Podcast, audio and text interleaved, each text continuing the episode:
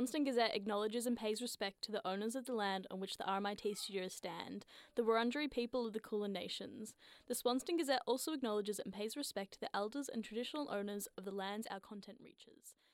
Hello and welcome to the Swanston Rundown. You're listening to Ruby, Adam, and Sofia, and we're here to bring you all things news. Unfortunately, we've had Elisha and Isabel sick today. That COVID's still going around, fortunately. Since we don't have our usual hosts, we're going to spice things up a bit and dig into the news. Sofia will fill us in about what's happening behind the scenes at the Swanston Gazette, and Adam is going to give us the latest in sports. How are you guys going today? Yeah, good. Wasn't expecting to fill in today, but it's nice. We've got a good team. We all just kind of jump in when we need to, which is Yeah. awesome. Very excited to get in front of the camera today after spending the last week behind us. You're not in front of the camera. where's the oh camera? no, in front of the recorder. I'll get you in front of the camera when you. We'll find when you a need. limelight. And this is- this Okay, let's jump into some breaking stories. The Liberal Party and coalition leader Peter Dutton will campaign for the no vote against the proposed Indigenous voice to Parliament. Dutton has rejected the referendum, saying, quote, I don't think this is in our country's best interest, end quote. The party does support the Indigenous people's recognition in the Constitution, but believes the best way to achieve this is through focusing on local and regional bodies, not a big overarching federal voice.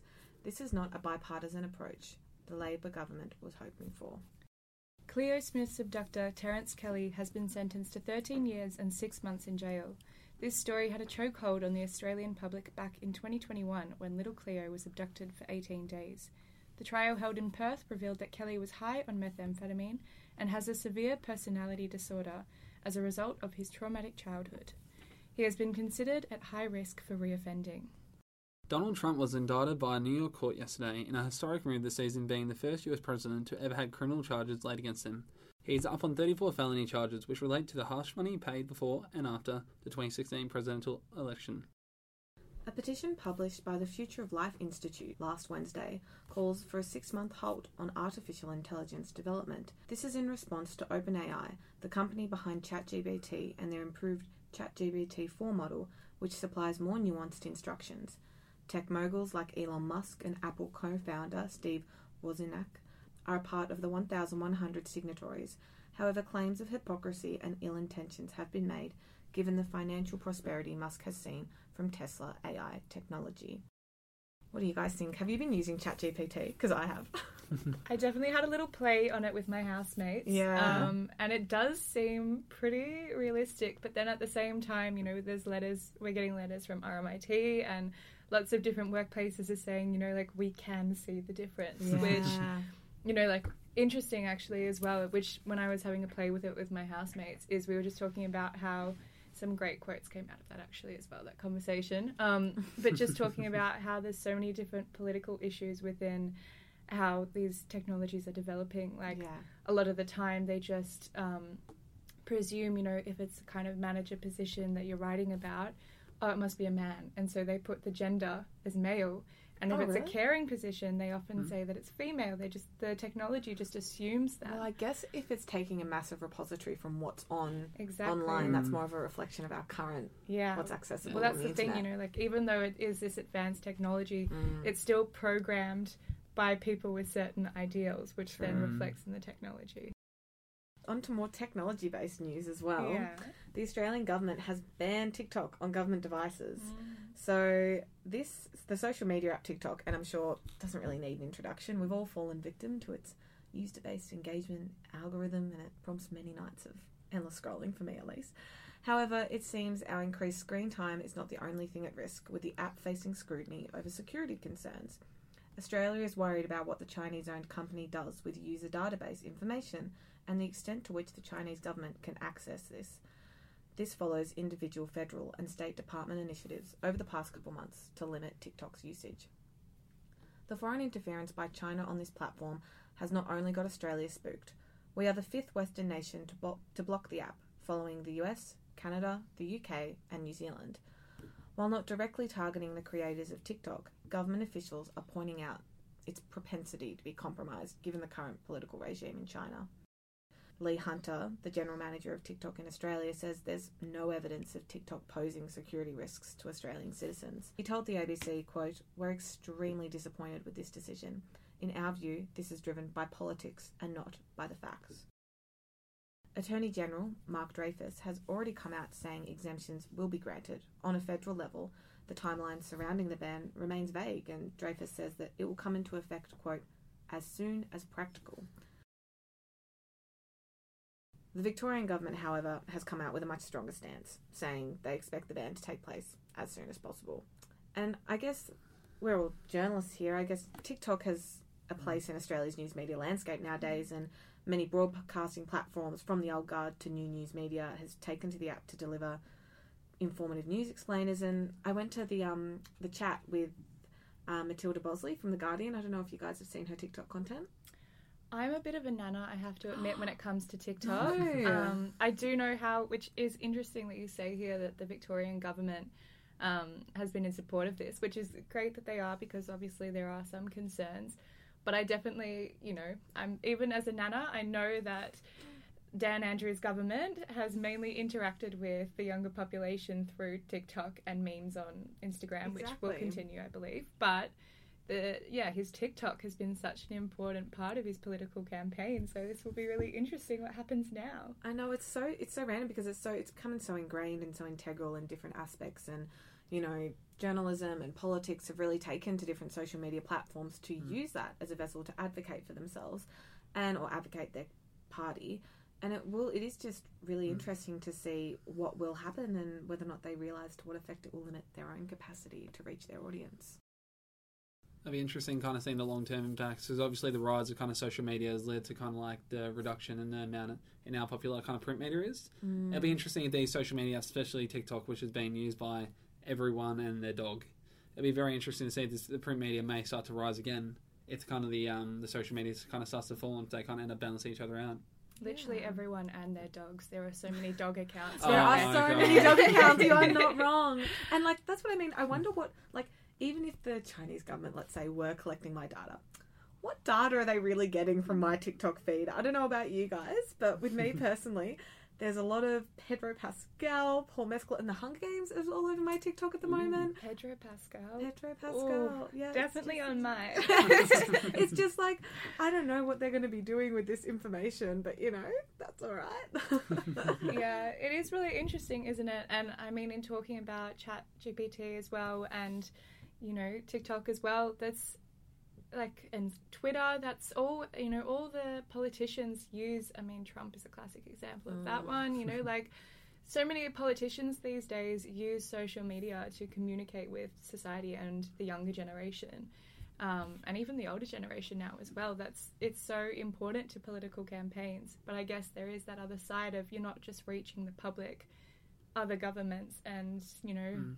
Other parties can access that information as well. Mm. So It's interesting why they're targeting TikTok in particular, and I, I guess because you've got Instagram, you've got YouTube, you've got Facebook, you've got heaps of social media platforms. So I guess the crux is Mm. why have they come out against TikTok, and it is because of the the China-based related Yeah. concerns, I guess. because ev- most social media apps that we kind of use from let's say from your tinder to your facebook to your instagram they're all very much kind of western owned Mm. i mean kind of american centric i mean facebook uh, zuckerberg basically owns instagram he kind of owns that and what's But- America and Zuckerberg doing with Oh, our exactly. information? Yeah. You Hey. know, that's not being, you know, monitored. exactly if we're kind of trusting people based on their kind of nationality it's my opinion we're kind of kind of going down a bit of a cloudy road where kind of immediately assume that someone's kind of doing something just because they're something and i think yeah you definitely kind of run the risk of kind of and get into a very murky thing where we're kind of like saying, okay, they're automatically Chinese owned. We can't trust them, or we can't really go back. I mean, American society has changed now, but I feel like 10 years ago would have been it's American owned, it's safe, it's free. Yeah. Well, I think It's yeah. Western. I mean, there's definitely concerns to be had with China. There's no doubt in that. Mm. But that isn't to say that there's not major concerns to be had with Oh, the US as well, which is you know you're saying. So Mm. yeah, it is really interesting, and I think it is just a reminder that even though these technologies are amazing and they're great to use, they are developed by people, and Mm. people still have prejudice towards race, towards different countries, towards gender, towards Mm. all the things. Since I'm not normally on here, I thought I would just take as the editor and one of the editors in chief of the Swanston Gazette, which is um, the publication that produces the Swanston Rundown. I just thought I'd take a promotional moment to let everyone know where we're at with this. Where, you know, it's an old older publication, but we're pretty new this year in all the things that we're doing. We've completely revamped it. We've got a new website. You know, we've transferred all the old articles from the old site to the new one, but we've got an entirely new look, an almost entirely new team. Um, we did have a bit of a domain mishap the other day, which apologies to anyone who was trying to access the site. That issue is fixed and hopefully will not happen again this year.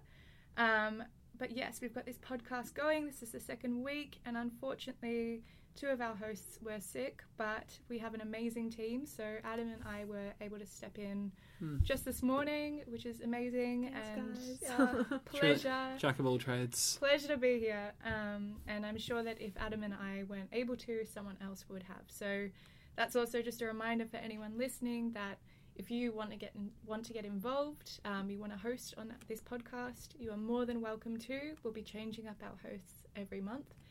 Um, and if you want to write something, please get in contact with the Swanston Gazette. We're also about to start planning our print editions, which the first Mm. one is going to be out. Please let it be out on the 1st of June. Um, wait, yes, that's right. 1st of June. Um, so if anyone is a creator, an artist, photographer, we need your help.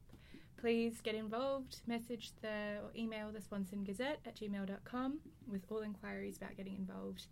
We are just a volunteer um, publication, all just students. We're a bit of the underdogs. We've been looking at the University of Sydney's papers and publications, which are amazing, but they have funding, uh, you know, that is able to pay volunteers. Well, Mhm. they're not really volunteers. Pay people, um, and you know, like they've been established for a really long time, which is an amazing kind of inspiration. And you know, we look up to different unis as well, but we are a kind of grassroots initiative happening here of volunteers. So everyone who can get involved, we really appreciate whatever work they have. Um, Good pitch, Sofia. I love thank it. Thank you. That's enough of my promotional. No, it's good. you know, guys, get involved. Yeah. you Getting good know. word out We're there. all working hard here, so we've got to, you know, validate ourselves and promote where we can. All right, I'll stop talking now. Adam, please let us know what's happening in sport. We're all Melbourne people, and when you think of Melbourne, when you think of Victoria, you think of the footy. So this week is all about AFL. Another exhilarating round of AFL has concluded. Some teams got thumped, including mine. Unfortunately, not a great week to be a Geelong supporter. Others um, kicked into top gear, and others were left heartbroken by losses that were one or two points. I'm going to do a quick read through about all the game, the games that took place, the best moments of them, and basically kind of what's coming up this week on the uh, Easter long weekend. So to start off the round, Carlton knocked off Mike Hatters 90 to 82 to take a solid 8 point win. Moving on, the Lions survived a late demon surge um, after a blackout, in which uh, the lights actually turned off uh, midway through the last quarter. Talking about uh, power that got, got extinguished, Port Adelaide fell heavily to Collingwood, 71 point thrashing of uh, the power at the G. It wasn't a great round for both Adelaide teams as the Crows missed victory against Tigers in Adelaide, but it was uh, Richmond who ran out victors uh, 17, 17 goals, 6 behind, one- 108, to the Crows 10, 10 goals, 16, 76. The dog days of the kennels continued to uh, pour on as the uh, doggies fell to the Saints 92 to 41 at uh, the Roos uh, pulled off an amazing one point victory against the Dockers 73 to 72 at Optus. It marks their first win in the mining state for at least half a decade. Woohoo! we have a Bruce fan. that is my team. Alastair Clarkson Chargers looked in control the whole game, yet left Perth with a victory by the skin of their fingernails. Swannies knocked off the Hawks 70, uh, 37 to 118. Bit of a nasty day out for the Hawkers at the SCG. Uh, the Bombers knocked off the Sunnies one- 108 to 80. The uh, Giants fell uh, 81 to 100 in the final match of the round. And it's the Easter long weekend, so there's going to be plenty of plenty of uh, high quality matches, such as uh, Lions and Pies at the Gabbers, Blues and Kangas at Marvel, Crows and Dockers at the Adelaide Oval, Tigers and Dogs at the G, Saints and Suns at Marvel, Swannies and Power at the SCG, Bombers and Giants at Marvel, and Eagles and Melbourne at Optus, and to conclude the round, the best derby in the AFL in my opinion, Catters and Hawthorn. Truly had enough of my voice. Back to you, Ruby. Well, thanks guys for joining today. Uh, I think you know great job on the podcast, and I, I reckon we'd want you back. You Aw, know, very maybe, nice. maybe, no. No, I wouldn't do that to, you know, Isabella and Elisha. Couldn't. No. Anyways, thanks for tuning in, guys, and we look forward to having you back